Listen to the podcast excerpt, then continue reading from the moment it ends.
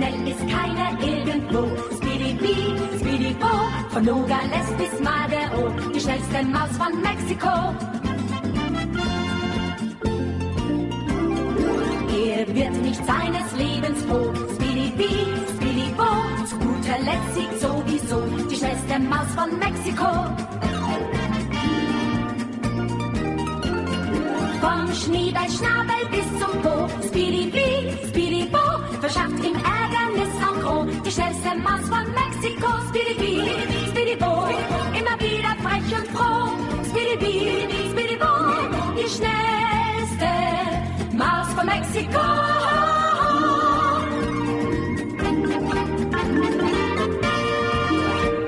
No dnes mi tá zvučka príde veľmi nemiestna k tomu, o čom sa dnes budeme rozprávať. Vítam vás pri počúvaní relácií, motor, relácie Motorové myši. Pekné poludne vám praje, milí poslucháči, pri mikrofóne Veronika Moravcová, členka a zakladateľka skupiny bojovní, Pokojní bojovníci. Vrátili sme sa po troch týždňoch z cesty na územie Ruskej federácie, kde našou úlohou bolo odprevadiť humanitárny konvoj, humanitárnu zbierku, na ktorej ste sa podielali aj vy, poslucháči a vôbec veľké množstvo ľudí, občanov Slovenskej republiky, ktorí sa nedokážu prizerať tomu, ako niekto trpí na úkor e, obohacovania sa zo malej skupinky mocných ľudí. E, je mi teraz také trochu ťažké vám začať rozprávať o tom, čo sme tam zažili, ako to tam vyzeralo, pretože sa nedá do 1,5 hodiny stucnúť všetky pocity, emócie a všetky odkazy, ktoré, s ktorými sme sa stretli počas cesty. Tak e, skôr, než vám o tom začnem rozprávať, tak vám poviem také základné formality, aby ste vedeli, že máte možnosť reagovať na to, čo hovorím, máte možnosť sa pýtať počas celej relácie na štúdiovom maili studiozavináčslobodnyvysielač.sk bez interpunkcie alebo priamo telefonovať do štúdia teraz od 12. do pol druhej na štúdiový telefón 048 38 10 101. Chcem vám porozprávať a veľmi sa vám poďakovať za to, že ste pochopili potrebu pomôcť ľuďom, ktorí si nedokážu pomôcť sami a ktorým chýba všetko. A vy ste sa podielali na tom, aby sa mali o čosi lepšie. Aby sa necítili ako vyhnanci v cudzej zemi, ale aby cítili podporu a pomoc ľudí, ktorí sa majú lepšie ako oni, ktorí žijú v relatívne mierovom prostredí, ktorí majú možnosť chodiť do práce, s láskou objímať svoje deti vo svojich vlastných domovoch a nemusia sa báť chodiť po uliciach. Tí ľudia, s ktorými sme sa stretli, to bol stred mnohých svetov. Bol to, boli to svety, kedy Naozaj tam boli utečenci priamo na ruskom území, ktorí sa už cítili aspoň čiastočne bezpečne. Stretli sme sa s povstalcami na ukrajinskom území, ktorí denne vystavovali svoje životy a tela nebezpečenstvu, aby ochránili druhých. Stretli sme sa s ľuďmi, ktorí práve prekročili ukra- ukrajinské hranice a dostali sa na ruskú stranu a v videli sme ich v prvých sekundách, kedy z nich opadlo to prvé, ten prvý pocit nebez, strachu vlastne. Stretli sme sa s civilistami na ruskom území, ktorí e, nie sú masírovaní informáciami tak ako my a vedia, čo sa reálne deje a čo hrozí aj im. Skrátka, bol to stretnutie mnohých názorov, mnohých zážitkov a no, o tom vám porozprávam v ďalšej časti, lebo to vlastne tým by som chcela zabrať celú dnešnú reláciu, ale teda keď som sa dostala na začiatku k tomu poďakovaniu, pardon, dosť sme tam prechladli, je tam úplne iné prostredie ako u nás a bolo ťažké si ešte vyčleniť čas aj pre seba, aby sme sa liečili, čiže keď sa niekedy začnem počas relácie dusiť kašlom, tak to nerobím na schvál. Takže chcem sa poďakovať Slovákom aj e, občanom alebo iným ľuďom žijúcim na Slovensku a v Čechách a čiastočne aj v Rakúsku, ktorí sa zapojili do našej zbierky darov pre ubete ukrajinskej vojny. Vyzbieralo sa čo do pomoci, fyzickej pomoci potravín, drogérie, liekov, plienok, oblečenia, vecí tak, že sme nielen, že naplnili celý kamión, ale zo pár nám zostalo ešte na sklade s oblečením. Ten kamión vážil pri odchode len samotný náklad 12,6 tony, čo všetko sú veci, ktoré ste vyzbierali vy, ktoré ste darovali, pretože ste vedeli, že vám chýbať nebudú a niekto ich skutočne veľmi potrebuje.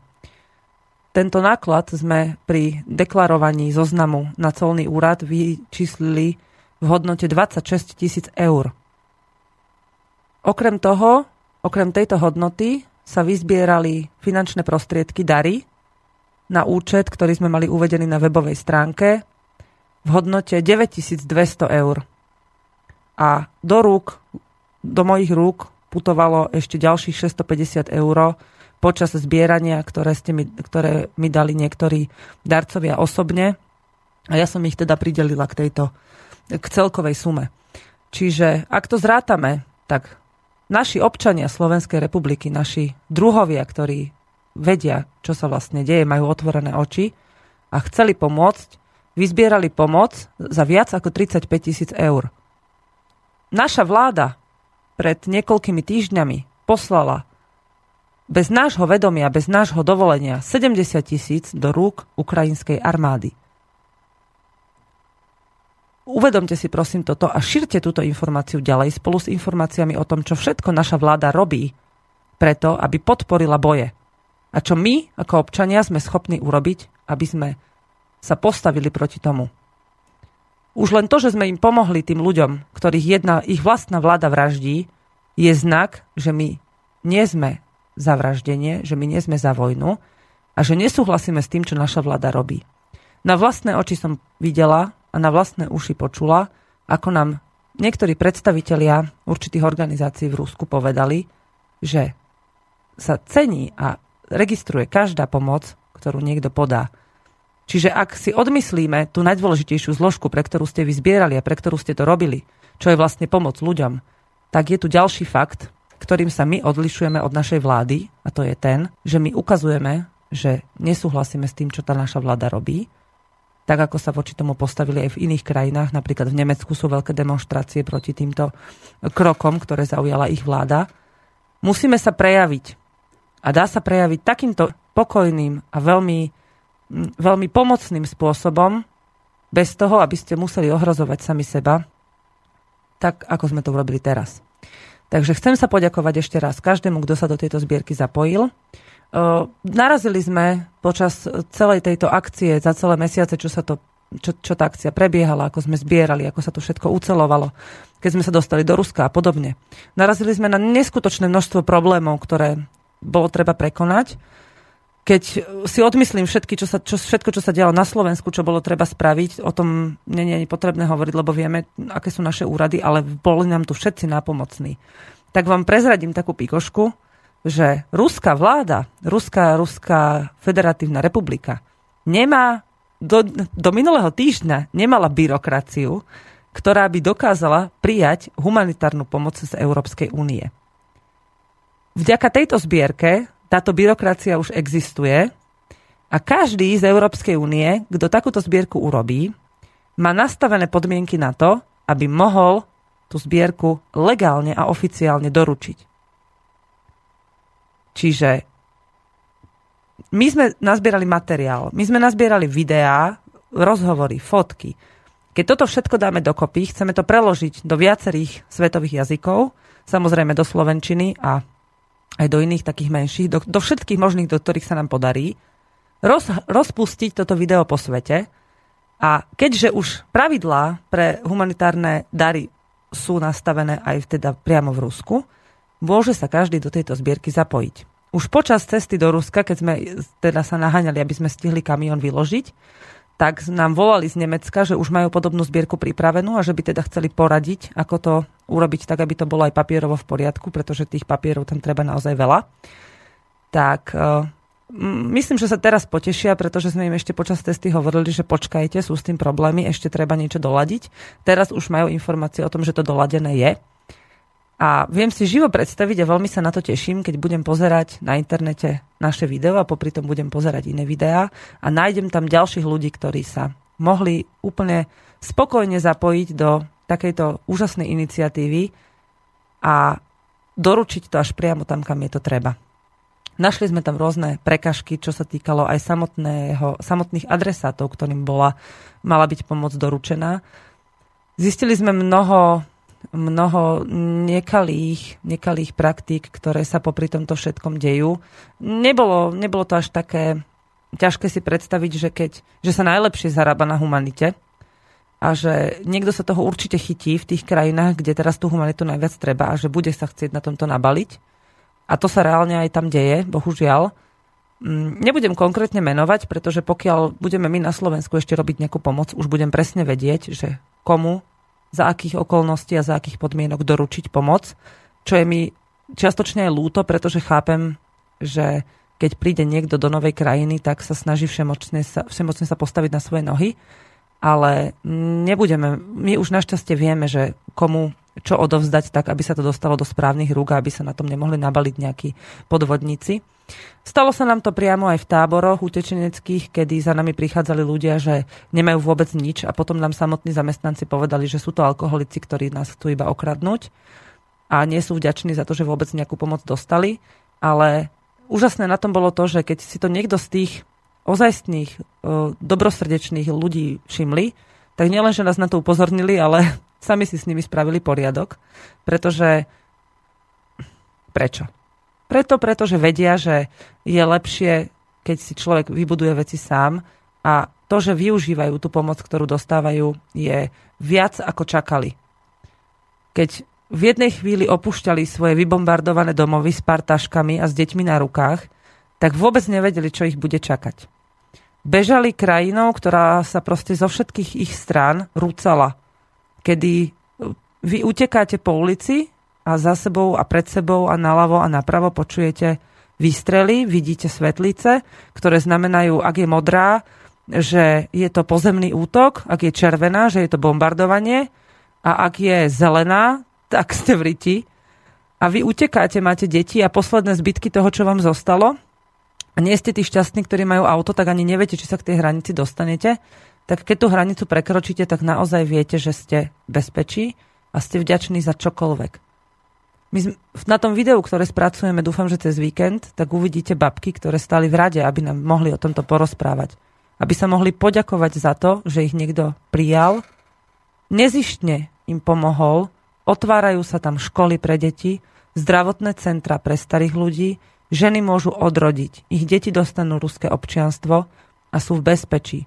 Nemusia sa báť, že na nich niekto bude strieľať, nemusia sa báť, že nebudú mať čo jesť a nemusia sa báť ani toho, že sa raz budú chcieť vrátiť na svoje územie, ktoré, kde, kde všetko budovali, kde 30-40 rokov proste pracovali a dreli a že ich tam niekto bude vraždiť, pretože nechcem teraz hovoriť konkrétne o Rusku, nechcem byť priamo politická, ale bohužiaľ je to tak, že to Rusi teraz tam, čo sa deje, že sa, ne, že sa nedostalo až k nám, že sa nedostalo do Európy, to je len vďaka ním.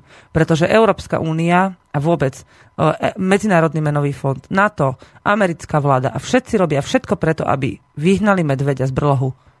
Ale nikto nevie, čo sa stane, keď ho nebudú vedieť dostať naspäť. Nikto z nás to ani nechce, lebo vieme, čo tu bolo predtým.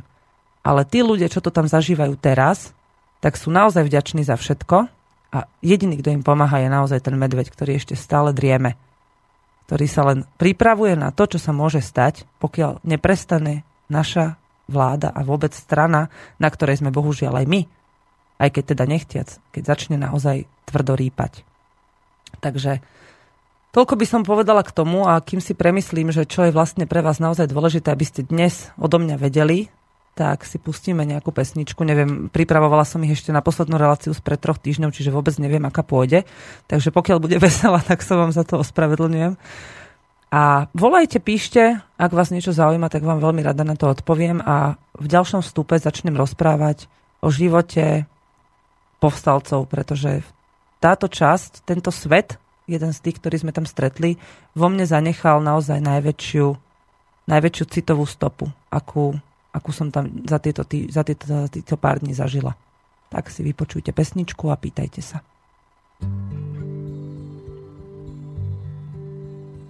Mámo, řekni, co to máš? Jakou knížku v rukách máš? Černý obal s křížem v dlaních schováváš. Řekni, proč s ní chodíš spát, chci to tajemství tvé znát. Dospělý jsem, už nemusí se bát. Zákonu, co kolem nás dával svět a dával čas. Bible skrývá to, co měl by nosit den. Zanechá ti v duši pláč, proč to všechno je až pomáhá, když na dně zmírá touhy sen. Staré listy otvírám, čtu si slova, vždy tě znám. Kdo to psal, řekni mámo, kdo to psal. Ten nás musel dobře znát. Život žít snad tisíckrát. Zasi schovej máme, každý by se smál.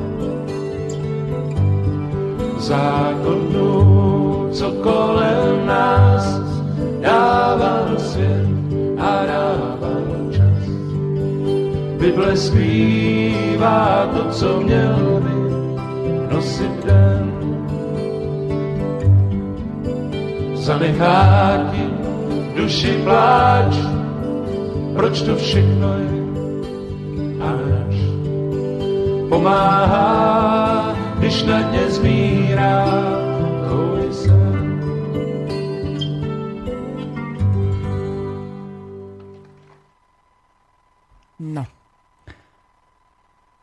Na to, aby sme sa dostali k povstalcom, sme porušili ruské zákony.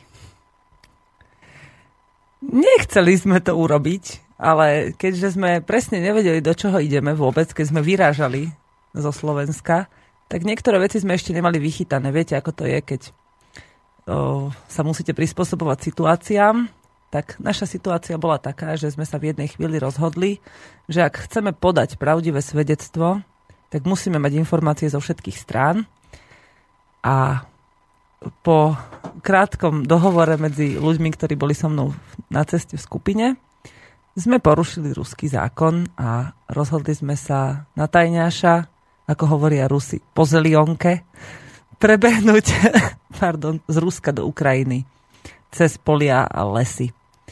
Ono sa to môže zdať ako niečo strašidelné, ale my sme to v tej chvíli považovali za také veľmi krátke dobrodružstvo s tým, že dúfame, že nás proste po ceste nezastrelia pretože pohraničníci sú naozaj dobre pripravení na akékoľvek situácie.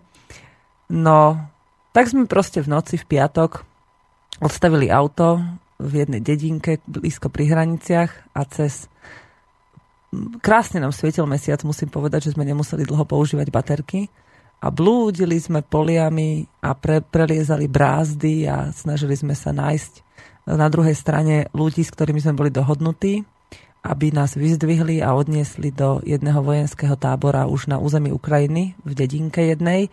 Nebudem tu menovať, pretože nechcem, aby mal niekto problémy. Nebudem menovať ľudí, nebudem menovať ani dediny, ale je to taká malá dedinka pri hraniciach medzi Ruskom a Ukrajinou, hneď na ukrajinskom území, kde majú povstalci za úlohu strážiť dedinu, strážiť hraničné územie a obraňovať to vlastne pred nájazdmi ukropov, ako im ho hovoria. To sú vlastne ukrajinská armáda, ktorá e, je bližšie k Európe, je podporovaná a platená Ukrajinou a vlastne e, Európova odtiaľ prichádza diktát, že čo majú vlastne robiť. Takže pred týmito ukropmi je nastavený, nastavený systém ochrany, kedy vlastne e, malé skupinky povstaleckých vojakov bránia aj takéto územia, takúto dedinu. Boli asi dve hodiny ráno, keď sa nám podarilo konečne po dlhej štreke cez eh, hrbaté polia, cez sípku európsku vlastne, kedy Ukrajina vlastne naozaj tam pestuje všetko, čo sa dá a nepre, neodradila ich od toho ani vojna. Polia boli práve čerstvo zožaté, slnečnicu mali požatú, bolo to krásne poorané, upravené na obrovských hektároch. Tak sme zbadali v strede lesa, v strede pola, ktorý mal asi 100 hektárov, malú bielu ladu žigulák. Blikali nám povstalci dvaja, aby, aby sme ich teda našli baterkou, nám blikali. Ospravedlňujem sa za Filipovi nesústredenosť. Títo dvaja povstalci nás navigovali, aby sme sa k ním dostali, pretože to pole je skutočne obrovské. Keď sme k ním prišli a zvítali sme sa a predstavili, tak prvé, čo ma napadlo, bolo vytiahnuť z vačku e, novorosísku vlajku, ktorú oni už považujú za symbol ich boja a symbol ich územia prijali ju s veľkou radosťou.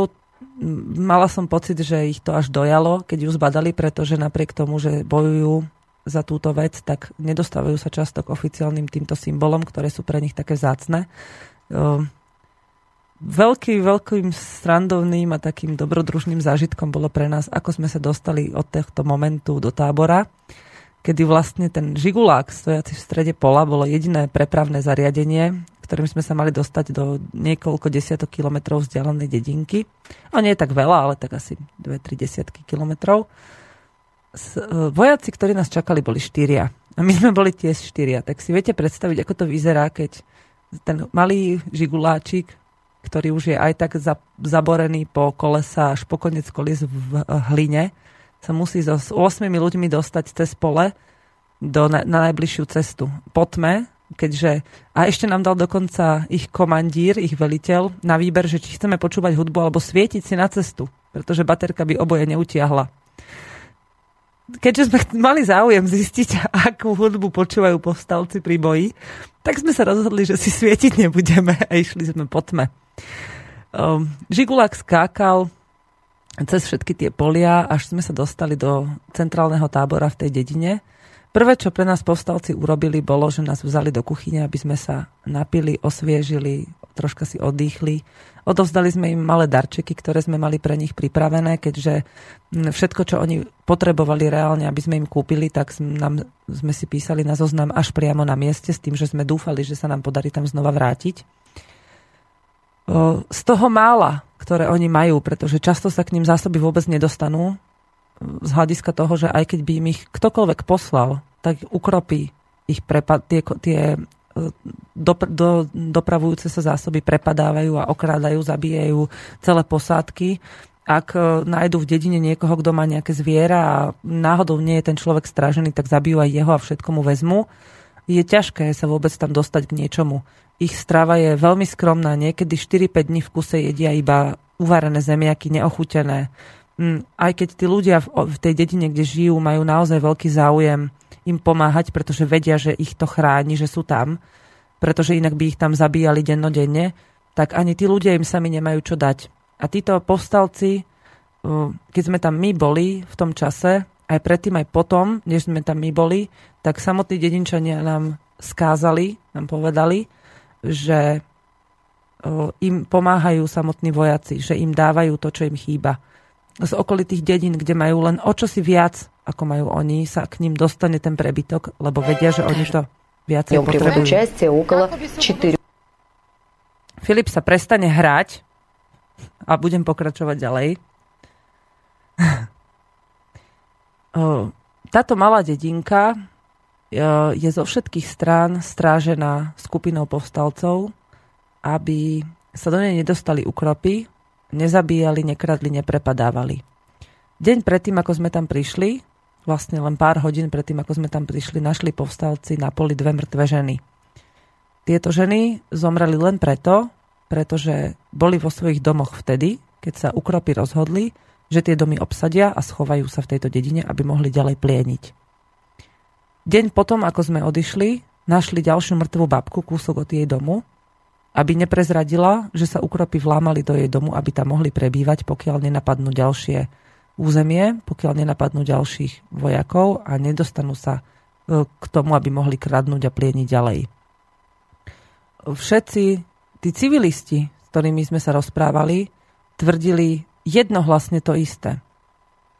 Že ich vlastná vláda, pre ktorú celé roky pracovali, na nich posiela ľudí, aby na nich strieľali. Tam sa ženy bez pohybu vojaka nemôžu ani na ulicu poriadne dostať, aby sa nebali o to, že ich znásilnia a zabijú. Nie buď alebo, ale dokopy. Tam nemá život pre ukrajinského vojaka skoro žiadnu cenu. Ľudský život pre nich nič neznamená, pretože majú naočkované, nadiktované a zaplatené za to, aby ich to nezaujímalo. Zatiaľ, čo povstalci, ktorí, ktorých u nás v Európe, v mass médiách nazývajú teroristami, pomáhajú deťom, ktorých rodičia umreli vo vojne, pomáhajú babkám, ktoré sa na barlách dostávajú pešiť po uliciach týchto ostrelovaných dedín, aby vojakom donesli stravu, pretože vedia, že tí vojaci ich chránia pred smrťou. Tých nazývajú teroristami a tých, ktorí toto robia a vraždia, to sú oficiálni udržiavači celistvosti Ukrajiny. Je, to, je toto, čo sa Ukrajina rozhodla robiť, správna a dostatočná cena za udržanie celistvosti? Za aké udržanie celistvosti? Čoho? nám rozprávali v dedinách a v mestách a v utečeneckých táboroch ľudia o tom, čo sa s nimi dialo, pokiaľ ešte tieto boje neboli, čo bolo ešte pred Majdanom. Rozprávali nám o tom, ako boli dennodenne šikanovaní a utlačaní za to, že rozprávali s jazykom, ktorým rozprávali od narodenia, že v školách, do ktorých chodili, sa nemohli začleniť do svojich skupín, do, svojho, do, do triedy, pretože mali oficiálne pochádzali z Ruska, alebo mali nejaké ruské korene alebo niečo. Jednoducho celý život boli utlačení. Napriek tomu pre tú krajinu pracovali, odvádzali dane, rodili tam deti, ktoré budú ďalej pre tú krajinu pracovať. A táto krajina sa voči ním teraz takto zachovala. A krajina, ktorú nikdy nenavštívili možno, alebo tam nikdy ne, nedali ani rubel, ani kopejku tam neodovzdali a pre ktorú nikdy nič neurobili, tá krajina ich teraz prijala, ochránila, dala im všetko, čo potrebujú a tú krajinu nazývajú totalitnou a invazívnou, pokiaľ sa snaží ľuďom pomáhať. To nie je teraz politický pohľad, že som proruská alebo niečo, ale vidím to úplne tak, ako to je polopaticky. Poviem vám to na príklade. Nás, kvôli tomu, že sme sa chceli dostať k, k povstalcom, sme museli nelegálne, teda sme prekročili tú hranicu, pretože sme vynechali niektoré legislatívne kroky ešte na Slovensku a už sme tú cestu chceli využiť. Tak sme riskli to, že nás môžu chytiť, že sa nám môže niečo stať. Čo sa samozrejme stalo? Chytili nás, dali nám pokutu, vypočúvali nás, spísali sme zapisnicu, ale musím povedať, že ruskí vojaci boli neskutočne milí aj počas tých 7 hodín, čo sme boli na stanici. Ponúkli nám nápoje, Pustili nám televízor, rozprávali sa s nami, zaujímali sa o to, čo robíme. Ďakovali nám za to, že sme vôbec, že sa nájdú takí ľudia, ktorí niečo takéto urobia. Tomuto sa v Európe hovorí totalitná krajina. Toto je podľa európskych médií krajina, ktorá je invazívna, ktorá je tá zlá zlá, to zlé Rusko. K nám tam nikto nikdy nebol zlý, nepríjemný, agresívny, vulgárny, nehadzal nám polena pod nohy. Oni len museli dodržať byrokratické postupy, pretože my sme porušili zákon. Keď sme sa vracali domov už vôbec celej cesty pred pár dňami, tak sme museli prekročiť rusko-lotyšské hranice. Na lotyšsky, Rusi nás pustili bez problémov, vedeli, čo sme tam robili, pretože už majú oni centrálnu evidenciu a bez problémov nás pustili cez svoje hranice domov do Európskej únie naplula by som teraz, keby som mala kam, že fuj, Európska únia. My sme prišli na lotišské hranice, našli nám v aute darčeky, ktoré sú ani není v Európskej únii považované za oficiálne symboly nejakej krajiny, pretože nám tam niekto daroval e, novorosijské vlajky. A nás nám povedali, že sme v našej Európskej únii, že sme teroristi. 9 hodín nás držali na stanici. Nepovedali nám, prečo sme tam. Povedali nám, tu budete sedieť a hotovo. Nedostali sme ani vodu, Keby Filip nemal chochmesu a nezjednal to tam s desiatimi colníkmi, tak po 8 hodinách mu dovolili, aby si sám išiel vôbec kúpiť nejaké jedlo pre nás. Nemohli sme tam vôbec nič. A po 9 hodinách, čo nám celý čas tvrdili, že, sme, že proste sme zadržaní a nemáme žiadne práva, prešacovali nám auto od hlavy po pety na všelijakých skeneroch a na neviem čom. Každý kúsok veci, ktoré sme mali v ruksaku, nám vyložili a pýtali sa, na čo to máme. Všetko nám zhabali, čo sme, čo nám, podľa nich previezli, akože, že sme, že sme tam nemali mať. Potom nám samozrejme väčšinu vecí museli vrátiť. Zobrali nám len polovicu medov, čo sme kúpili pre našich doma, aby vedeli, ako chutí ozajstný med. Hej. Tak, nás po 9 hodinách pustili bez akéhokoľvek, ako to nazývajú Rusi, roz, Rusi rozrišenia, hej, že nám nedali žiaden papier o tom, prečo sme tam boli. Žiadnu, ani nám nejako nevysvetlili, čo vlastne bolo dôvodom na naše zadržanie a poslali nás domov. A toto je demokratická zem. Takto to vyzerá v demokratickej zemi. Zatiaľ, čo v tej v úvodzovkách totalite nám povedali všetko, boli na nás milí, dali nám len posratú pokutu, pretože museli, lebo tam vtedy bola generálna kontrola a boli sme zaevidovaní, že nás zadržali. Zadržali nás za priestupok, ku ktorému sme sa priznali a ktorý sme reálne urobili. Tak toto sa vidí v európskych očiach ako totalita. A to, čo spravili na lotišských hraniciach, keď sme sa chceli vrátiť do svojich domovov, to je demokracia. A to je len začiatok toho, čo sa tu začne diať, keď sa začnete správať inak, ako to oni chcú, ako si to oni želajú a ako to podľa nich má byť. Tak sa teraz pýtam. Keď ja som sa vracala prvýkrát z cesty a prechádzala som Bieloruskom, kde maj, Bielorusko je posledná krajina, kde majú diktátora a všetci tam žijú, nie všetci, no dobre, na pár bezďakov a asociálov, ľudia sú tam spokojní a chvália si baťušku Lukašenka a oni tam žijú v tej krajine, oni vedia, prečo to hovoria. To my tu, čo, čo je tu tých pár kibicantov, čo nadáva na to, že o, oni sú tam chudáci a jak tam žijú totalitne a neviem čo. Oni tam v tom tej krajine podľa mňa nikdy neboli. A tí, čo tam reálne boli, hovoria, ako je tam dobre. My, čo sme sa rozprávali s ľuďmi v Rusku, povedali, ako je to dobre, akože to tam je.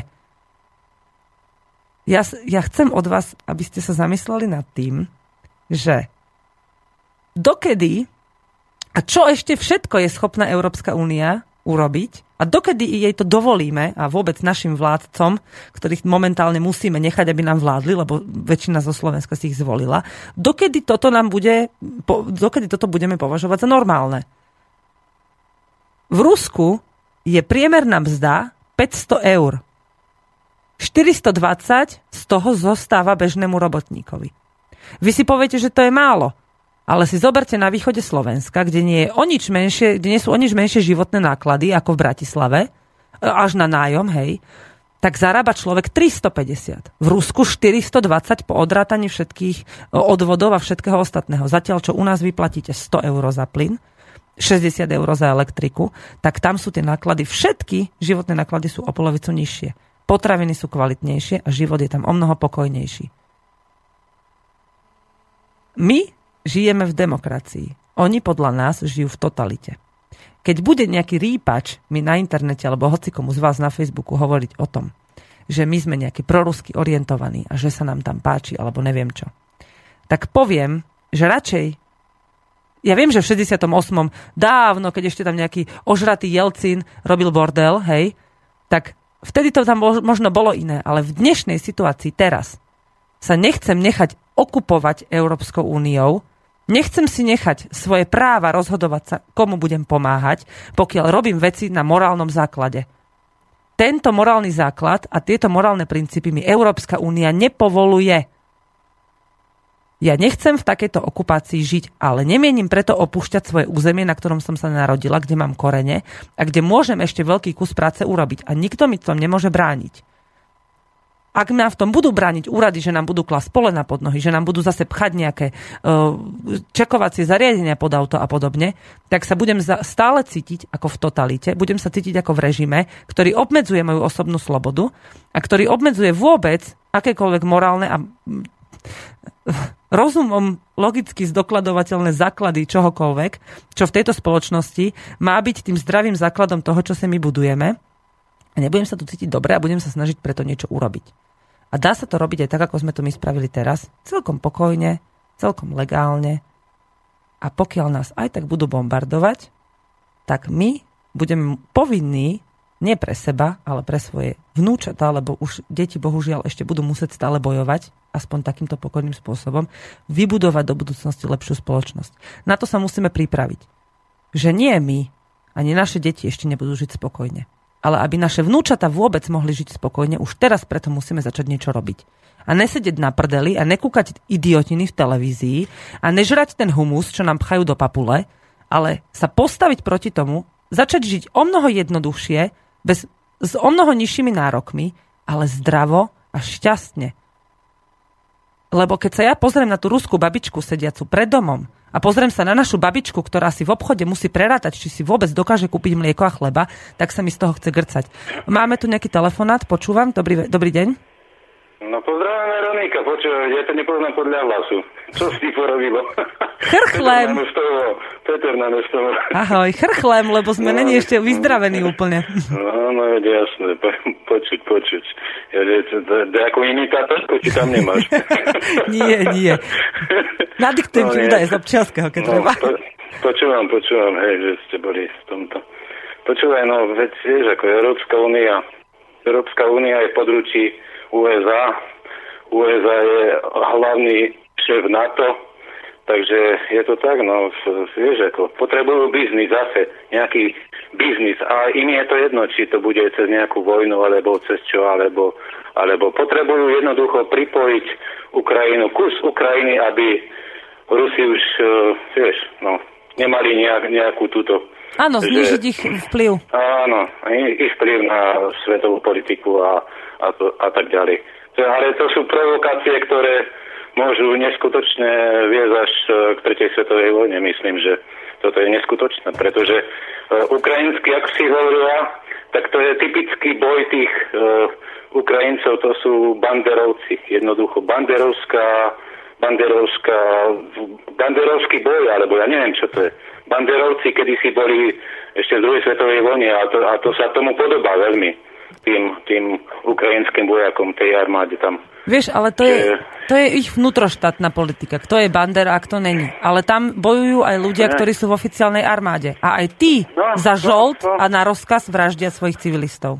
Áno, áno, áno, ale to hovorím, že to sú skupiny, ktoré sú platené, on vidí nie peniaze, on nevidí nič iné žiadnu ľudskosť, žiadny tento, tak. on nie peniaze, hej. No, a e, takto. E, mal to toľko, že... E, je toho veľa. V týchto situáciách je strašne veľa myšlienok naraz. Treba si ich učesať, napísať na papier odrážky. Počúvaj, že takto. E, my jednoducho, naša vláda No, vieš, ako sú tam finančné skupiny. Nás, nás jadia na Slovensku finančné skupiny. Finančné skupiny pochádzajú z tých bývalých, z, tého, z tých vlád predchádzajúcich. Oni jednoducho sa zrodili na rozkladačkách a na privatizácii za jedno euro. Im to vyhovuje, hej. Oni vlastne riadia našu politiku a riadia aj tú našu vládu, aj ďalšiu nastávajúcu budú riadiť.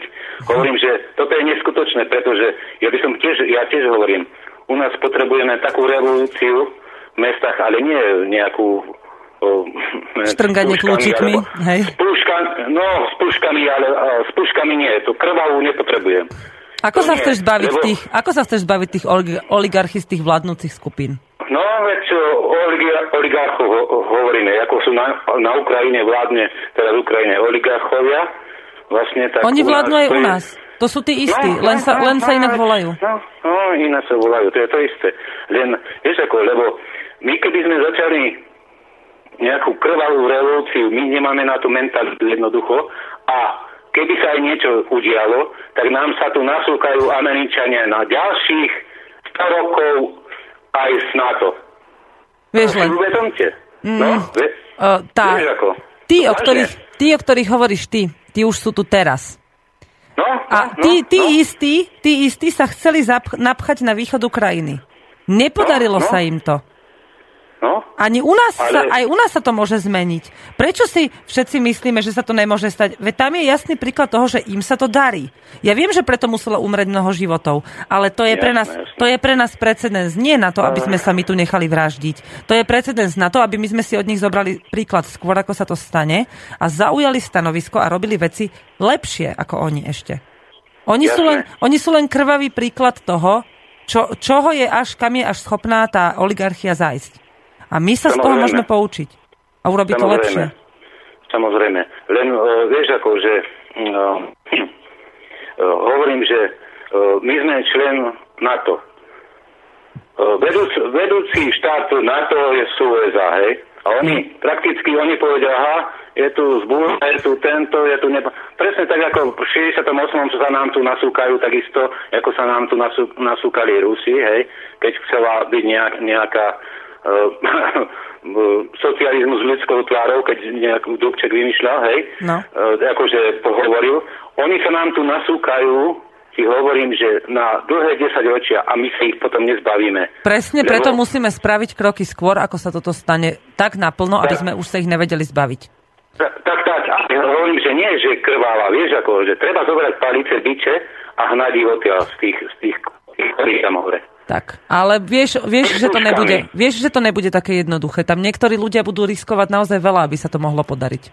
No, A nehovorím to, o tom, že vraždiť sa medzi sebou, ale že naozaj Áno, niektorým ľuďom áno. pôjdu ťažko po krku a tí ostatní sa nebudú, musie, nebudú môcť toho zlaknúť. Ako náhle sa zlaknú toho tej, tak sme zase v prdeli. Nesmieme sa báť. To je jasné. Veď to hovorím, vieš, ako, že nesmieme povedať, a čo tam zrobíš sám? A čo tam zrobíš sám? Ako som to už niekoľko No. razy počul toto. A čo tam zrobíš sám? Nič. Sa pripojí. Treba sa Vieš, pripojiť ako- a nebať no. sa, lebo keď nás No. bude dosť, nás nepozatvárajú, 50 tisíc ľudí nezavrú. Veď Oni nás budú chcieť vystrašiť na troch, na štyroch ľuďoch a bohužiaľ niekto Áno. si to odnese, ale tí ďalší pre nich to bude... Veď tam denne zomre, len čo som bola ja medzi povstalcami, tam zomrelo Áno. 6 ľudí za jednu noc. A to iba na tom jednom Takže mieste. A ten, ten, tá, ale oni kvôli tomu neodídu odtiaľ, tí vojaci, a neprestanú za to bojovať. Oni tam proste ten bordel nechcú mať. Samozrejme. No. Vieš, ako my sme tak, len my sme iná mentalita, ako sú oni hen tam títo. Lebo my e, na druhom svete nám bude lepšie. Nehajme ich, nech nás okrádajú, nech nás rozkrádajú. Hovorím, my sme si žiaľ ten kapitalizmus, ani ten kapitalizmus neužili, pretože toto za tých 25 rokov je izmus, ale rozkrádalizmus je ale, toto. ale, ja ti na toto, áno, ale ja ti na toto poviem No. jednu vec. A myslím, že to, to povie za všetko. Raz, poznáš Štefana Potockého? Hej, poznám. No, tak tak, ste- Ale len tak, ako toho. Ja viem, to je jedno. Štefan No. Potocký, napriek tomu, koľko toho v živote pokašľal, koľko urobil dobrého, aká je to osobnosť, to je úplne jedno, čo si kto o ňom myslí. Áno. Ale raz povedal jednu vynikajúcu vetu. Odpor treba prispôsobiť povahe a možnostiam národa. To znamená, že my sme zatiaľ iba nenašli správny spôsob, ako to urobiť tak, aby sme to urobili dobre. To neznamená, že to musíme robiť podľa toho, alebo podľa toho, alebo podľa iného. My si môžeme nájsť vlastný spôsob. A keď ho niekto nájde, ja verím tomu, že pôjde za tým tak, aby sme Slovákom ukázali, že my sa nedáme. Ale našim vlastným spôsobom, ktorý nám bude vlastný a ktorý my dokážeme urobiť. To je tak, ako keď chceš opraviť auto. Keď, nevieš, keď ho nemôžeš dať automechanikovi, lebo na to nemáš, tak sa ho naučíš opraviť sám. Samozrejme. Ale- no. Uh, Veronika, včera bola informačná vojna, hej? Norbert tam mal takých Hej. uh, hostí a to tiež hovorí, že treba revolúciu a, a dokonca už desi aj krvávej hovorím, no ale toto nebude. Veď hovorím, veď vám sa tu nasík, nasú, na, nám sa tu jednoducho nasúkajú Američania z NATO. Vyše nič. A hovorím, že takto ďaleko až zajsť netreba, aby sme, sa tu strieľali. Nie, pre to nás nie, je, to pre nás nie je ani strieľanie, ani vojna. Áno. Naši chlapi nepôjdu bojovať, ani keby im ženy um, znásilnili pred očami, tak ten chlap sa radšej schová, ja to viem. 90% ľudí je takých. Ale dá sa, musí sa nájsť spôsob a ja sa budem, dúfam, podielať na tom, že ten spôsob nájdeme a že sa niečo stane, aby sme sa tu mali lepšie. Aspoň, keď ne my a keď ne bohužiaľ naše deti, tak aspoň naše vnúčatá, ale my to musíme odrobiť. Musíme na tom začať pracovať. Ďakujem ti za, ta, za, tie, za tvoje slova, lebo... dlhšie, Veronika, to je. Je. všetko na dlhšie obdobie, jasné. Na dlhšie obdobie, ale treba sa Ale vieš ako, konečne. a čokoľvek chceš urobiť, najprv ťa musí napadnúť, že to potrebuješ urobiť. A potom Áno, na to môže začať pracovať. A my už vieme, že čo treba, len ešte musíme prísť na to, že ako. Netreba sa bať, čo všetno. Tak. To je základ. Presne tak. A preto si aj dnes zavolal. Dobre, dobre.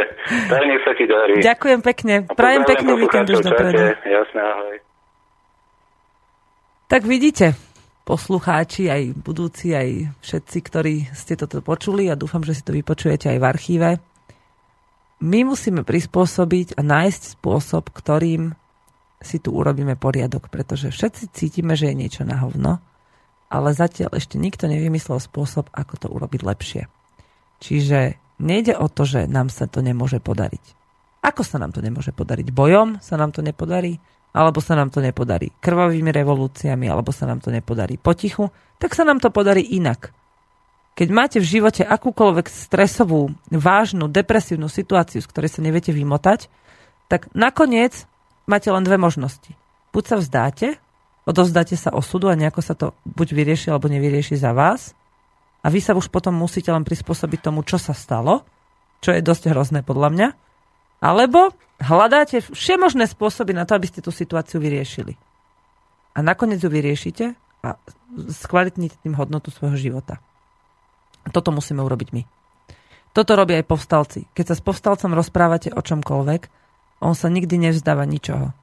On vždy počúva. To nie sú chlapi, ktorí, keď im tam príde niekto ukázať, že ako sa to robí, tak povedia, my to vieme, nám nemusíš nič ukazovať. Ne.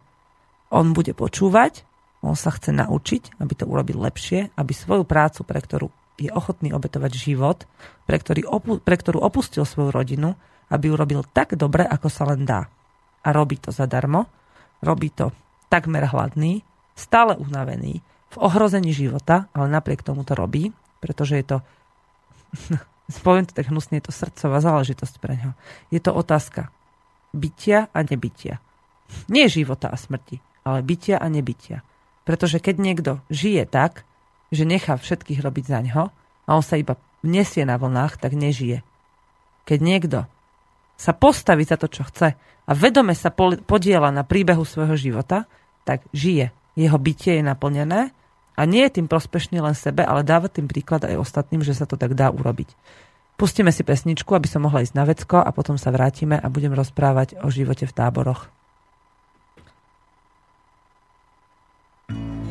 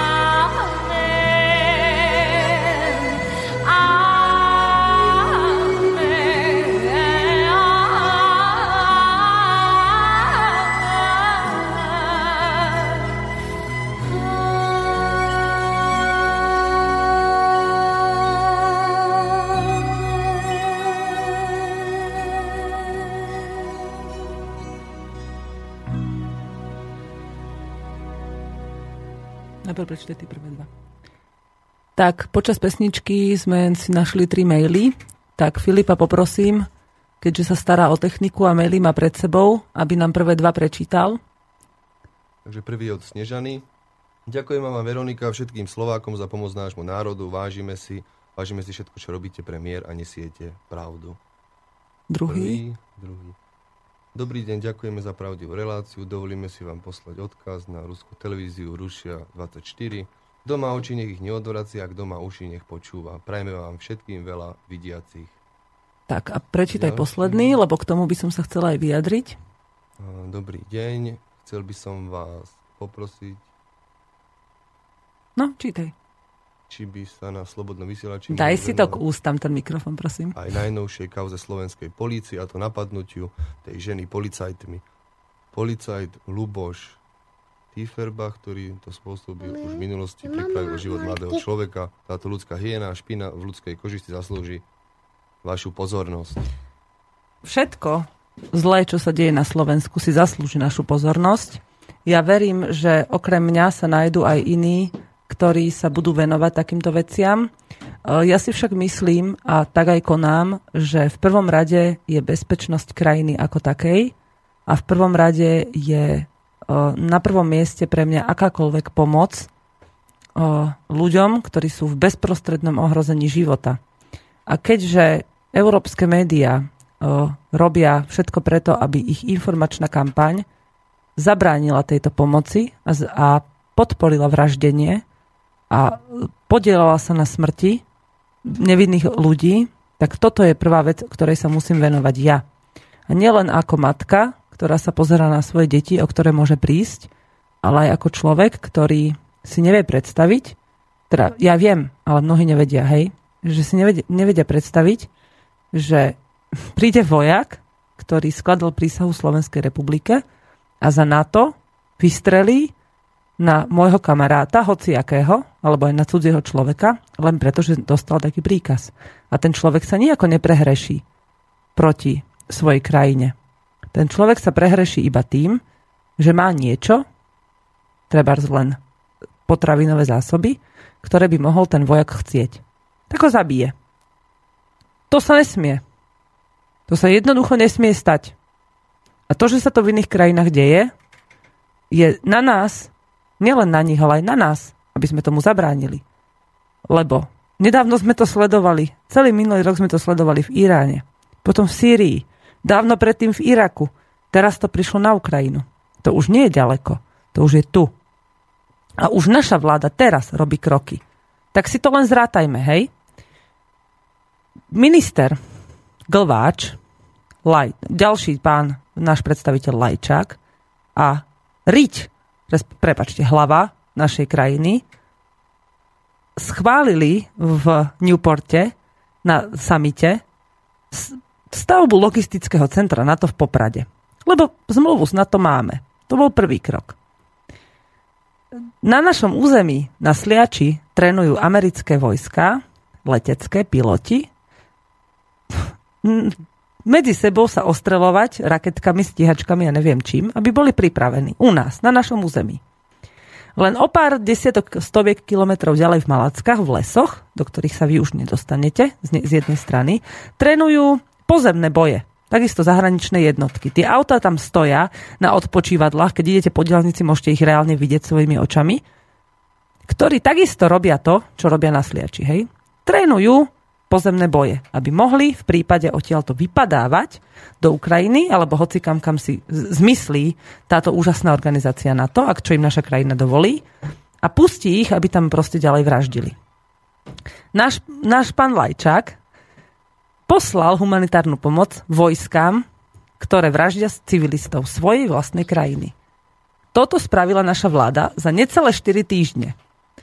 Je táto vláda vládou, ktorá ochráni svojich občanov? Není. A neurobi to preto, pretože my sme len číselka. My sme len do počtu. Oni nás vôbec nepotrebujú. Zatiaľ, čo my si myslíme, že ich potrebujeme. Čo vôbec nie je pravda. My takýchto vladárov, takýchto zemepánov a mocipánov nie, že nepotrebujeme. Ja nenájdem tu na Slovensku jedného človeka, čo keby si toto všetko uvedomil, by ich tu chcel. Lenže mediálna vojna, ktorú vedie Západ, a darí sa mu to len preto, že má o mnoho viacej peňazí a má v rukách tie páky, ktorými nás sa snaží zastrašiť, len preto, že oni to dokážu. Hej? Že teraz vedú tie vojny, že tam ukazujú všetkých v, zl- v zlých svetlách, proste manipulujú s verejnou mienkou. Slobodný vysielač má určité množstvo počúvateľov určité množstvo odberateľov, ľudia to môžu sledovať. Na YouTube a všeli kde inde na webových stránkach nájdete videá, kde sa nachádza práve tá, nachádzajú práve tieto pravdivé informácie. Ale v médiách, v mass médiách ich nenájdete, pretože to nie je ten, tá vlna, ktorou sa chce, ktorou niekto chce ukázať, že kde tá pravda je. To je vlna, ktorá nikoho z tých vládárov nezaujíma. Čiže vám to nemusím vysvetľovať, lebo vy, čo to počúvate, tak viete, že o čo sa jedná, hej? Ale Musíme nájsť nejaký spôsob a myslím, že už ma niečo aj napadlo už dávnejšie a snažím sa na tom teraz pracovať a preto sme boli aj vlastne v Rusku a na Ukrajine. Ako to rozšíriť medzi ostatných ľudí, aby sa nie len prestali báť tej pravdy, aby voči nej otvorili oči, ale aby nám pomohli nájsť funkčný mechanizmus na odstránenie tohto morálneho a vôbec ako čisto celospoločenského nedostatku, ktorým je nechať sa klamať s radosťou. Lebo fakt ako, keď, keď si pozoberete, koľko je na Slovensku obyvateľov a koľko je v Rusku obyvateľov, tak ruskí obyvateľia, my sme tam chodili po rôznych oh, po hostinstvách, aj v, tá, v, v utečenských táboroch mali televíziu, aj na pumpách mali zapnutú televíziu, dokonca aj na pohraničníckej vojenskej stanici mali zapnutú televíziu. A oni vám nepovedia, na čo sa máte pozerať. Vy si tam môžete prepínať kanále, kam chcete a všade sa dozviete informácie z rôznych zdrojov, videá, komentáre. To, čo u nás, až na rozdiel, až s tým, že u nás si to nemôžete porovnať s pravdou. A u nich si to môžete porovnať s pravdou priamo v teréne a zistíte, že to, čo hovoria ich médiá, pravda je. To sa vám u nás nemôže stať. Jedine, že by ste pozerali prípad nejakého Joška Mrkvičku z Brbotkovej, hej, to si teraz vymýšľam dedinu aj meno, jasné, ktorý mm, bacol susedovú kozu po hlave a tá susedová koza padla na zem a zomrela a teraz sa to rieši. Takéto veci u nás sa dozviete pravdivo. Lebo s tým nič nemôžete pokaziť. S tým nič nepokazia ani médiá. Ale aby vám ukázali ozajstnú pravdu, za to nie sú platení. Tí ľudia, ktorí sa s nami rozprávali v utečeneckých táboroch, neboli platení za nič. Oni v tom utečeneckom tábore na ruskom území blízko mora, kde majú krásny priestor, pretože pre nich prerobili staré kempy, staré rekreačné zariadenie, aby tam mohli žiť. V tých kempoch sa k ním dostane humanitárna pomoc od ľudí, či už od ruských obyvateľov, alebo od ak, takých ľudí, ako sme my, ktorým niečo prinesú. Dostane sa k ním strava, ktorá je financovaná ruskou vládou a dostane sa k ním vzdelanie. V čase, keď sme tam boli my, čo uvidíte aj na videu, sa tam v jednom z utečeneckých táborov otvárala škola. V tej škole mali učebnice, mali tam zošity, mali tam učiteľky a jediný príhovor, uvidíte to v tom videu, ktorý im ruský predstaviteľ povedal, učte sa pravde, aby ste boli hrdí na to, čo sa, čo, čo, kto sme, kto ste. Aby ste mohli svetu prospe, byť prospešní. Kde ste toto počuli od nejakého človeka alebo učiteľa v našich školách? Všetci u nás v školách, v tých štátnych školách vám drtia do hlavy, že sa musíte učiť a učiť, aby ste mohli pracovať pre systém. Ani vám to takto polopati nepovedia. Obalia vám to pozlátkami všemožných farieb, známkami a diplomami a certifikátmi, ale stále len pracujete pre systém.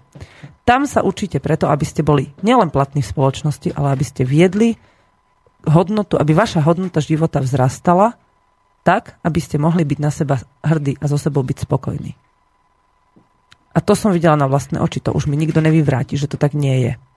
Lebo tam naozaj tí ľudia tak fungujú tam nedostávajú, oni nedostávajú za nič peniaze. Tam riaditeľ utečeneckého tábora je ďalší utečenec, ktorý dostáva potraviny, ktorý má na starosti rozdeľovanie zásob a stará sa o to, aby v tom tábore každý mal, čo potrebuje, okrem peňazí. Peniaze tam nedostávajú ľudia vôbec. Nedostávajú na nič. Pretože ruská vláda si nemôže dovoliť platiť dôchodky ukrajinským utečencom. Nemôže si dovoliť platiť rodičovské príspevky, sociálne dávky ľuďom, ktorí tam sú. Môže si dovoliť ich ošatiť, ich nasítiť a dať im strechu nad hlavou. A o všetko ostatné sa musia, rať, musia postarať sami. Tí ľudia sa už k ničomu nikdy nedostanú, pokiaľ si to nevyrobia vlastnými rukami. Tak ako u nás naši úbohí dôchodcovia, ktorí pracovali celé desiatky rokov, sa nedostanú k lepšiemu dôchodku. A budú žiť už až do konca života na hranici biedy, väčšina z nich, pretože na, nám sa to zdá normálne. Tak ako sa ukrajinskej vláde zdá normálne, že pokiaľ sa nechcete nechať strieľať, pokiaľ sa nechcete nechať vysídliť na opačnú stranu krajiny a za minimálny peniaz, tak musíte trpieť, musíte sa nechať niekým živiť až do konca života, bez akéhokoľvek nároku na kvalitnú, na, na zvýšenie hodnoty života alebo na, aspoň na nejakú základnú dôstojnú starobu. Keď si pozriete video alebo nejaké fotky, čo sme tam porobili, čo sa dúfam cez víkend podarí dať dokopy, tak by ste povedali, že taký človek je úplne normálny človek, ktorý si zaslúži, aby dožil spokojne, aby bol veselý, aby sa mohol hrať so svojimi vnúčatami ale to ťažko poviete človeku, ktorý už nikdy nedostane dôchodok, ktorý svoje vnúčatá stratil v nejakej vojne, keď sa tí deti snažili s rodičmi opustiť krajinu a niekto im medzi tým rozstrieľal celé auto. A okolo auta boli rozhádzané hračky a oblečenie a tí, tí vojaci, ktorí do nich strieľali, tam dobehli len preto, aby zistili, že koľko nafty ešte môžu vytúcať nádrže. A bolo im úplne jedno, že vnútri v tom aute chrčí ešte nejaké umierajúce dieťa alebo nejaká matka tam plače, lebo je to dieťa umrelo na rukách. To má každý na haku, ale to není vec, ktorá by, ktorú by ste si mohli pozrieť len tak v telke. To je vec, ktorú tam uvidíte na vlastné oči, keď tam prídete. Ten dôchodca už si proste nemôže, nie že nemôže, on si už vlastne nemá na čo stiažovať, lebo o to najdôležitejšie prišiel, tomu nikto nenahradí a už tie peniaze potom pre neho nič viac neznamenajú. A to sa môže presunúť hoci kam. Stačí, keď si to nejaký oligarcha alebo hociaký mamonár, e, ktorých tu máme na Slovensku dosť, jeden vedie aj hlavu našho, jeden je hlavou nášho štátu, keď si to zmyslí. Keď to dovolí. Keď sa bude podielať na tom tým, že príjme tento rozkaz od ďalších vládnúcich, ktorí sú už samozrejme mimo našej krajiny, niekde v Európskej únii alebo e, v tých grupách mocenských, ktoré sú po celom svete rozsypané ako hovna po zajacoch, tak takýchto, o takýchto ľudí, keď to budú príjmať, tak to tak bude fungovať. My keď sme prišli do utečeneckých táborov, ktoré sú úplne na juhu, až vlastne pri mori, pri Azovskom, tak sme v mestečku Krásny desant našli e, tri tábory. V jednom tábore nás, do jedného tábora nás ani riaditeľ tábora nepustil, pretože v ňom žijú ľudia, ktorí by sa pôvodne chceli do Ukrajiny vrátiť. A boja sa čokoľvek povedať na, na kameru alebo vôbec sa nechať fotiť, pretože sa, sú presvedčení o tom, že ak sa budú chcieť do svojej krajiny vrátiť, tak aj keby tá vojna skončila, tak môžu byť za to stíhaní. Boja sa. Takisto ako sa Slováci boja výjsť do ulic a štrajkovať, pretože sa boja toho, že ich bude niekto za to stíhať, že systém, systému sa to nebude páčiť. V druhom tábore nás prijala určitá skupinka ľudí. Tam boli tí ľudia trochu uh, viacej, ani by som nepovedala, že uvoľnení, pretože tam sa o uvoľnení nedá hovoriť, ale bali sa menej a to preto, že mnohí z nich nielenže prišli o svoje rodiny priamo v bojoch, ale boli rozhodnutí bojovať ďalej.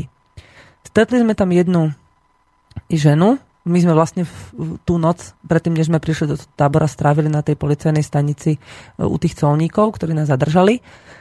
A keď sme, sa, keď sme sa pripojili k ostatným, ktorí vlastne zostali v tábore, počas toho, ako my sme išli ku utečencom, tak oni sa tam s nimi zoznámili. A my sme tam prišli vlastne večer a hneď sme sa s nimi dali do reči, pretože tam sedeli a rozprávali sa. Jedna z tých žien si mňa a ešte jednu moju kamarátku, čo tam bola so mnou, vzala bokom a taká malá skupinka z žien sa nás odobrala k moru čo je len vlastne hneď za táborom taký kúsok, to si predstavte nejaké rekreačné stredisko pri kempe a pri ňom jazero, tak toto je niečo podobné, len je to učečenský tábor a vedľa je more.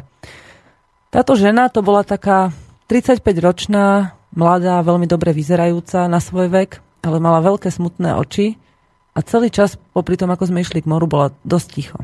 A keď sme si tam sadli na taký betónový kváder, tak sa jej pýtam, Ira sa volala. To bola, ako to bola skratka z jej mena. A hovorím, Ira, kde máš svoju rodinu? A Ira hovorí, že mám 12-ročného syna, ktorý je s babučkou a s deduškom v Rusku. A potom, mi, potom bola chvíľu ticho a ukázala mi na mobile jednu fotku. A na tej fotke bola ona vo vojenských veciach so samopalom v ruke a vedľa nej stal krásny muž, asi od meter vyšší od nej, lebo ona je naozaj drobná, takisto oblečený v povstale, povstaleckej uniforme so samopalom a povedala mi, že toto bol môj muž. Kým som sa ja snažila pomôcť ľuďom, aby sa dostali z krajiny, kúsok odo mňa ho zabili. Jej ho zabili počas toho, ako sa spolu poma- snažili niekomu pomáhať. Nie preto, že by išli proti svojej vláde. Nie preto, že by niekoho zavraždili. Nie preto, že by niekomu chceli niečo ukradnúť, ale preto, že bol v nesprávnej chvíli na mieste, kde chcel niekomu pomôcť. A ja som sa jej vtedy opýtala, čo keď sa táto vojna dostane k nám? Čo keď neochránim svoje deti a niečo sa im stane? Ako to znesiem? Ako si to znesla ty? A ona sa na mňa pozrela, ukázala na georgievskú stužku, ktorú som mala pripnutú na košeli a povedala, že oni, tomu, oni tým georgievským stužkám hovoria lentečky. Ja mám lentečku v srdci. A každý bojovník má svoju lentečku v srdci. A so svojimi druhmi, so svojimi rodinami sa stretneme v nebi. Ale ako môžeš ďalej žiť, keď vieš, čo sa im stalo a prečo sa im to stalo a prestaneš bojovať? Tu sa nehovorí o boji, kedy musíš zobrať zbraň a niekoho zabiť. Ten boj si každý vybere sám. Každý si zvolí spôsob, ktorým dokáže ísť proti nespravodlivosti. Ísť proti zvrátenosti, ktorá sa deje. Ja som vtedy tak plakala, že proste nevedela som sa zastaviť, nevedela som si predstaviť, že mi niekto, len preto, že sa mu to chce, že mu to nevadí, že mi zobere moje deti, že mi ich niekto zabije, keď som sa pozerala na ňu, ako jej zobrali muža, s ktorým ona bola ochotná ísť na smrť, len preto, lebo vedela, že bojujú za správnu vec. A ona tam stále stojí, že neumrela od bolesti, že neumrela od, od, eh, od nešťastia, od smútku, ktorý vtedy prežívala, keď jeho zabili a ona ďalej musela pomáhať ľuďom a nemohla sa zaoberať jeho vlastnou mŕtvolou, čo tam ležala kus od nej. Že tá žena to vtedy dokázala tak som si vtedy uvedomila, čo to je byť bojovníkom na život a na smrť a ísť za svojim cieľom, pretože ich cieľ je ten spravodlivý. Ich cieľ je založený na láske k človeku a na morálnych hodnotách. Nie na tom, koľko z toho vyťažím pre seba. Či budem mať po vojne krajšie auto, alebo si nabalím lepšiu cicu. Ona to spravila preto, pretože jej lentečka, jej symbol odvahy, statočnosti a odhodlania odovzdať aj vlastný život žije v nej. A že sa k svojmu mužovi pripojí po smrti, či už to bude, či už to bude vo vojne, kedy, sa, kedy zabijú aj ju, alebo či to bude až keď sa dožije tej staroby a celý život sa bude proste oddávať boji pre spravodlivosť. Ja som na Slovensku stretla veľmi málo ľudí, ktorí by boli schopní a ochotní vôbec sa takouto myšlienkou zaoberať pretože každý je radšej spokojný, keď doživotne bude platiť úvery a doživotne bude trpieť v tomto systéme, len keď bude v teple, bude mať káblovku, bude mať deti v škole, ktoré ich učí z prostosti. Len aby bol kľud. Netreba sa mať, netreba svoj život budovať podľa Slovakov, naozaj podľa hodnot. Takže v tomto smere bude ešte asi veľa práce, kým pochopíme, tú slovenskú povahu a mentalitu natoľko, že dokážeme vybudovať systém a mechanizmus, ktorým by sme sa naozaj mohli proti tomu postaviť a začať to budovať lepšie. A dúfam, že sa to nestane až vtedy, keď tu príde ozajstná vojna. Pustíme si jednu pesničku ešte a potom by som ešte chcela niečo povedať, keď sa vám ešte chce počúvať.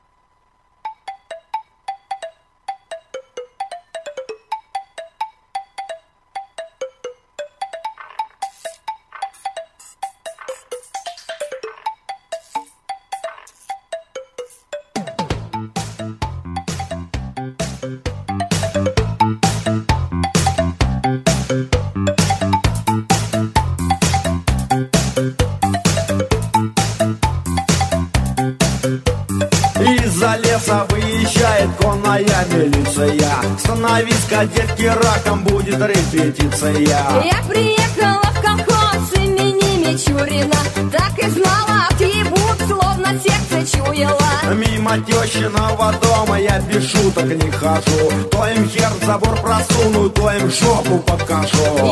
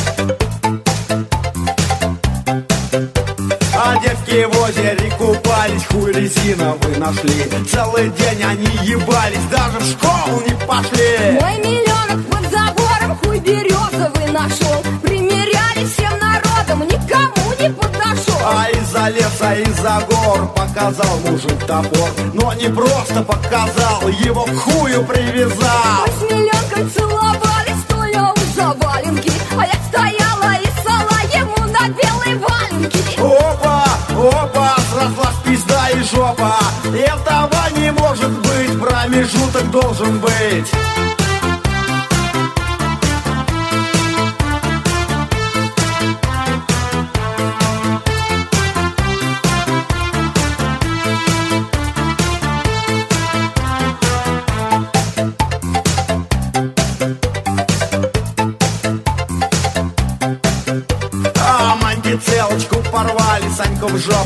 выебли А после в рояль насрали, чуть на время провели. Мы с миллионочком явлись, сорокоградусный мороз. Жопа инеем покрылась, хуй стоял, как Дед Мороз. На Вагресовском мосту церковь обокрали. В жопу выебли, попали, в колокол насрали. Я сосала давича у Сергея Савича.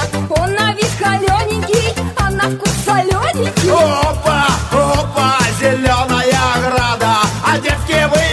папа, так ему и надо.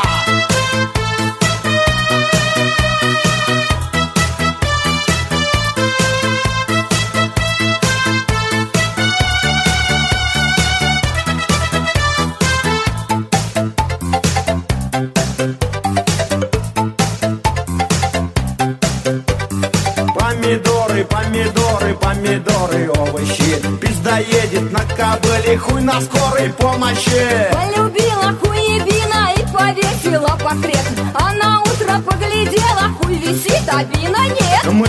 приятелем вдвоем работали на дизеле. Он лопух и я лопух, у нас теплушку спиздили. Полюбила тракториста и, как водится, дала. Три недели сиськи мыла и соляркою сала. Опа, опа, зеленая ограда, а девки выебли папа, так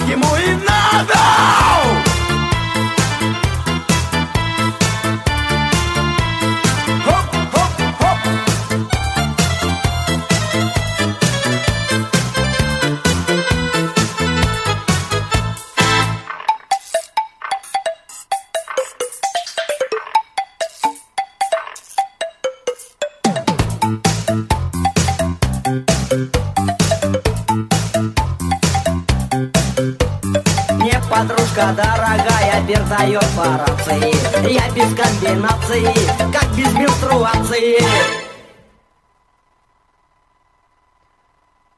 Milí poslucháči, tak počas pesničky sme si čítali ďalšie maily. Um, z tých, čo prišli, tak uh, prečítame 4, 5, keď stihneme, lebo máme iba krátko do konca relácie. Uh, ďalším veciam sa potom budeme venovať v ďalšej.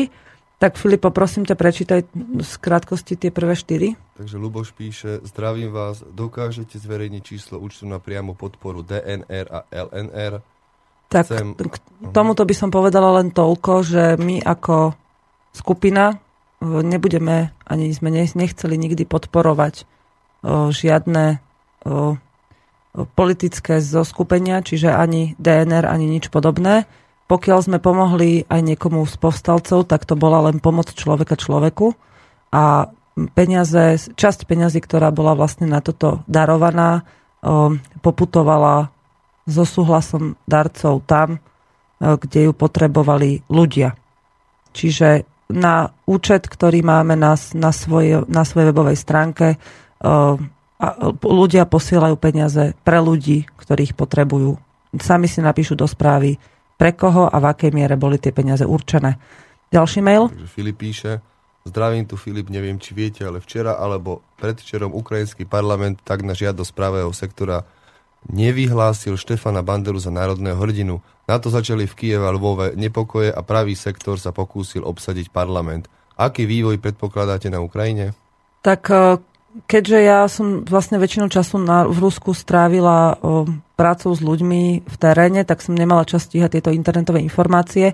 Ale pokiaľ sa Ukrajina snaží nejako ešte ďalej rýpať do iných sfér a pokiaľ niekto iný tam robí nejaké nové nepokoje, tak je to len odpúzanie pozornosti od vážnosti situácie, ktorá sa deje na východe a je to nejaké rozdistribuovanie síl, ktorými sa snaží ukrajinská vláda riešiť o, ako keby odputávanie pozornosti. Čiže ne, nechcem tomu viacej hovoriť, aj keď teda tá otázka padla priamo mne. Nie som, momentálne sa necítim byť oprávnená viacej k tomu niečo povedať. Uh, jeden mail, ktorý Filip uh, mne čítal cez uh, pesničku, sa týkal nejaké diskusie na Facebooku. Nebudem čítať, má, možno si to tam každý, každý pozrieť a nevymazávam žiadne príspevky, pokiaľ nie sú nejaké extrémne vulgárne. Mm, poprosím každého, aby sa vyjadroval k veciam, o ktorých má informácie. Priame informácie. Niečo si len myslí, alebo čo sa mu páči, že môže sa s tým rozrýpávať. Jasné, že každý si má právo povedať, čo chce. Čo sme my tam robili, bolo čokoľvek, čo sme urobili v Rusku, bolo na našu osobnú vlastnú zodpovednosť. Za to, čo sa tam stalo, sme si buď poniesli dôsledky, alebo si ešte len ponesieme. Išli sme tam s najlepším vedomím pomôcť tým, ktorým bola pomoc vyzbieraná na Slovensku určená. Keď niekto tvrdí niečo iné, potrebujem od neho, aby sa so mnou buď stretol osobne, alebo mi podal na to dôkaz. Pretože ja a každý, kto tam išiel so mnou a každý, kto sa do tej zbierky zapojil, nedovolí, aby bol jeho cieľ pomáhať tým, ktorí tú pomoc potrebujú a ktorým sme sa my rozhodli tú pomoc poskytnúť. Nedovolím, aby to niekto zničil len preto, že si potrebuje masírovať ego a niekde sa vyburovať. Nech sa ozvú priamo, alebo priamo mne, alebo priamo do vysielania. Ja som ešte nikdy žiaden telefon nevypla, že tohto nebudem počúvať. Ešte som nikdy žiaden mail nevymazala, ani to neurobím. Konštruktívna kritika, nech je akákoľvek dobrá či zlá, je potrebná. To k jednej časti tej komunikácie a k druhej. Vrátili sme sa včera po obede. V, považujem za vlastnú osobnú zodpovednosť každé jedno euro, ktoré nám na účet prišlo, každé jedno vyzbieranú vec, ktorú nám niekto doručil fyzicky, alebo sme ju vyzbierali my, a ukázať každému, kam sa tá pomoc dostala.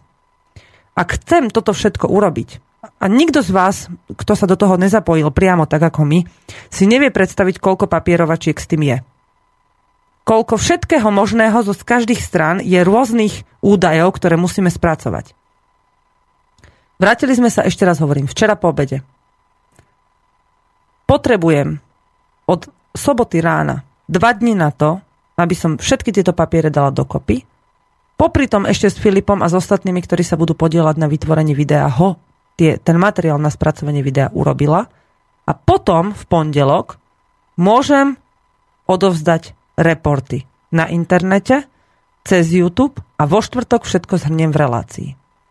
Každý, kto sa snaží momentálne pošpiniť moje meno, je pre mňa človek, alebo meno vôbec spokojných bojovníkov a organizácie, ktorá nám pomáhala, je pre mňa človek, čo si, čo si nevidí na špičku nosa a zničí, alebo si trúfa zničiť našu prácu len preto, aby sa ukázal, aký, aké má veľké ego, aké má veľké niečo.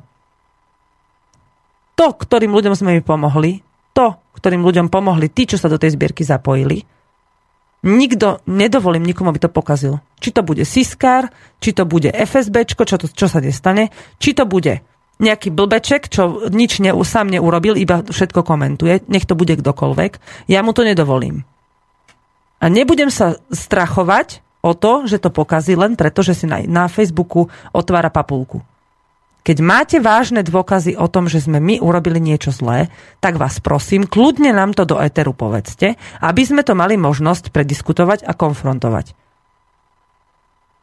Ale inak si tú hubu zavrite, natrite si na ňu hovno a strčte sa s ním do prdele. Keď už to musím takto povedať. Lebo ne, nedokážem si ani predstaviť, jak môže niekto sebe nabrať túto drzosť vôbec. Jak môže byť niekto takýto drzý, že vôbec nemá žiadne informácie, len čo si domyslel vo vlastnej palici, ktorú má zrejme dostatočne zadupenú, aby vôbec rozmýšľal nad, nad súvislostiami a napriek tomu pustiť do sveta informácie, ktorými môže poškodiť takéto dobré veci. Keby som tu nesedela ja, alebo by som ja neurobila tú zbierku a urobil by to niekto iný, jasné, že by si našli hovno aj na ňo. Na každého iného. Ja tak to nechám na seba, dobre, v pohode. Ale keď vás môžem poprosiť, vstupte si do svedomia, zavrite sa na chvíľu v nejakej tichej, kľudnej miestnosti a rozmýšľajte nad tým, či ste vy nemohli urobiť niečo viac a či chcete od tých, čo niečo urobili, aby s tým prestali. Len kvôli tomu, že vy si neviete vstúpiť do, že si neviete utriediť myšlienky, aby ste hovorili len veci, ktoré sú naozaj pravdivé. Toľko poviem k tej diskusii. Ďakujem Žanetke, že ma na to upozornila. Filip, prosím ťa, prečítaj ešte ten, ten mail štvrtý, čo sme si hovorili, lebo už nemáme moc času. Ešte ďalší mail tu od Miroslava. Ahoj Veronika, počúvam tvoju reláciu a chcem sa pripojiť. Hovorila si o tom mechanizme, ktorý by nám mohol nejak pomôcť lepšie informovať ľudí a posunúť sa niekam ďalej. Moja otázka, neuvažo- neuvažovali ste niekedy nad tým, že by ste začali informovať ľudí prostredníctvom videovysielaní cez internet? Viem, že to bude viac nákladné ako teraz, ale verím, že by sa to určite posunulo o krok vpred. Robí to podobne aj známy publicista Alex Jones. Držím vám palce, ďakujem, s pozdravom Miroslav. No Miroslav, poviem len toľko k tomu, že kto, sa, kto je ochotný dať sa na kameru? Ja hej. Ja, moje, moje meno už svinia zo všetkých strán. Tí, ktorí vedia, o čo sa jedná, tak chápu, čo robíme a my, sme, my riskujeme čokoľvek vlastne, čo si na nás naša vláda pripraví, tak ja do toho videa pôjdem. A pôjde ešte niekto iný so mnou? Keď pôjde, tak to spravíme. Už sme toľko vlastných peňazí na toto minuli, aj keď sa niekto tvári, že sme ich od niekoho dostali alebo si ich nakradli, tak nech sa pozrie, ako ja žijem, že čo robím, či, na čo ja míňam peniaze. Hej, kľudne, ja, mu to, ja to každému človeku ukážem, mne to je fuk. Ale som zvedavá, kto by do toho videa s nami šiel. Popri tom, ako sa budeme týmto zaoberať, že dobre, môžeme vymysleť nejaký takýto mechanizmus, ja už jeden mám. Vymyslený. Uvidíme, či bude fungovať. Keď bude fungovať, tak netreba míňať peniaze na žiadny iný. Lebo tento je celkom lacný, len aj na ten treba budeme musieť zohnať prachy. Ale keď je takáto možnosť, to je vynikajúci nápad. Ale povedzte mi, kto do toho s nami pôjde koľko času zadarmo do toho obetuje, koľko materiálov je ochotný vo svojom voľnom čase pripraviť, ako ich sofistikovane upraviť a nastaviť a ako to ukázať ľuďom tak, aby tomu rozumeli správne a aby vás za to nezavreli alebo nebude vám neohrozili rodinu. Telefonát máme jeden. No čo, podarí sa ti pustiť? No, Dobrý deň, poču- počujeme sa? No, áno, dobrý deň. Dobrý deň. Milan Zoravý, pani moja zlatá, so všetkým, čo ste povedali, súhlasím a veľmi si vážim vašu prácu. E, na tých, na tých kritikov aj na tých sa vyserte, lebo to sú debli, ktorí majú tie svoje hlavy zastrčené v riti. No a týmto chcem odkázať ešte nášmu pánovi prezidentovi krásnemu. Hej, ak má ešte nejakú chrbtovú kosť a nejakú pamäť, aby rýchlo urobil nejaké kroky proti tomuto besmieniu na Ukrajine, lebo ak nie, tak bude najväčšou hambou tejto krajiny. Výborne, Ďakujem vám. výborne ste to povedali v krátkosti. Veľmi pekne vám ďakujem za váš názor. Ja dúfam, že takýchto ľudí, čo si toto myslia, je o mnoho viac ešte a že, že vám za tú odvahu, že ste to vôbec pustili do Eteru, veľká vďaka. To isté si myslím aj ja. A ešte jeden mail máme, Filip, povedz, no nech to teda dokončíme. Ešte mail je tu od Evy. Dobrý deň, teším sa, že ste sa šťastne vrátili domov na Slovensko. Kedy dostane Veronika pozvanie do RTVS, teda aspoň do rozhlasu? Taká svedecká výpoveď konkrétneho človeka, ktorý bol v oblasti bojov na juhu Ukrajiny, je potrebná k tomu, aby už konečne otvorili, otvorili naši občania oči. Keby to mali možnosť počuť aj ľudia, ktorí nemajú počítač, nemajú prístup k nezávislým médiám. Starí ľudia si pamätajú druhú svetovú vojnu. Naši občania Prešova si vybavujú obrazy bombardovania, ale nevedia, že sa to deje znovu na východ od nás. Televízia neukáže občanov. Dobre, uh, Filip, skočím ti do reči, lebo už máme naozaj málo času, aby sa nám to nevyplo. Ešte predtým, než sme vôbec išli na túto cestu, som začala mm, komunikovať s ľuďmi, ktorí majú možnosť nás dostať do RTVS a dúfam, že sa nám to v dohľadnej dobe aj podarí. Ovšem, na, opriek, okrem toho, že budeme musieť pracovať na tom, aby sme sa vôbec tam dostali, tak treba si dobre premyslieť, ako a čo tam povedať, aby sme konkrétnymi informáciami oslovili naozaj čo najväčšie množstvo ľudí takým spôsobom, aby to boli schopní a ochotní vnímať a chápať. A ešte okrem toho, kým vôbec toto začnem robiť, tak musím splniť tú časť, ktorú som povedala pred chvíľou. Ukázať ľuďom, čo sa stalo, čo sa vyzbieralo, kam to putovalo. Čiže musím si splniť túto zodpovednosť voči tým ľuďom, ktorí už tu na Slovensku niečo vykonali, aby som im ukázala, čo sa s tým vlastne stalo a potom môžem pokračovať ďalej. Potom na, nabehneme hneď na to, aby sme riešili tieto veci. Stále uh, No, všetko? Dobre. Stále platí to, že má, všetko má určitú postupnosť. Ja viem, že toto je veľmi uh, aktuálna téma, ale treba to, dodržať to, že tých ľudí, ktorí sa zapojili naozaj veľké množstvo a musíme uspokojiť najprv uh, informovanie o tom, ako tá zbierka prebehla všetko. Do RTVS sa nám musí podariť dostať, nielen kvôli tomuto. A nemusím tam byť ja, ak teda počúvajú aj tí, ktorí majú ťažké srdce z toho, že tam chodím zrovna ja. Nech tam ide ktokoľvek, kto sa tam je schopný dostať a povedať pravdu. Dobre. Ďakujem všetkým, čo počúvali túto reláciu. Budúci týždeň budeme v nej pokračovať. Medzi tým pripravíme všetky výsledky zbierky. Poprosím vás aj negatívne, aj akékoľvek komentáre, všetko, všetky, na, všetko, na čo by ste chceli naraziť, čo by ste nám chceli vytknúť. Len to povedzte nám, aby sme mohli na to reagovať, aby sme tým nezničili prácu všetkých a ochotu tých ľudí, ktorí sa do tej zbierky zapojili a urobili to pre dobrú vec. Ak toto niekto robí len, aby to zničil, tak ho prirovnám k tým, ktorí vraždia. Lebo sú len dve strany. Tá, ktorá vie, čo sa deje a pomáha, a tá, čo tú pomoc vedome ničí. Či už vraždením, alebo aj obyčajným drbnutým, nefundovaným a okázalým idiotským spôsobom na Facebooku končíme, pretože máme máličko času. Rada som sa k vám prihovorila, som rada, že ste ma počúvali a budem rada a budem vám vďačná za každý váš názor. Počúvali ste reláciu Motorové myši pre rádio Slobodný vysielač. Pri mikrofóne Veronika Moravcová. Prajem vám pekné popoludnie. Čaute. Počúvate Slobodný vysielač. Rádio ktoré vás spája.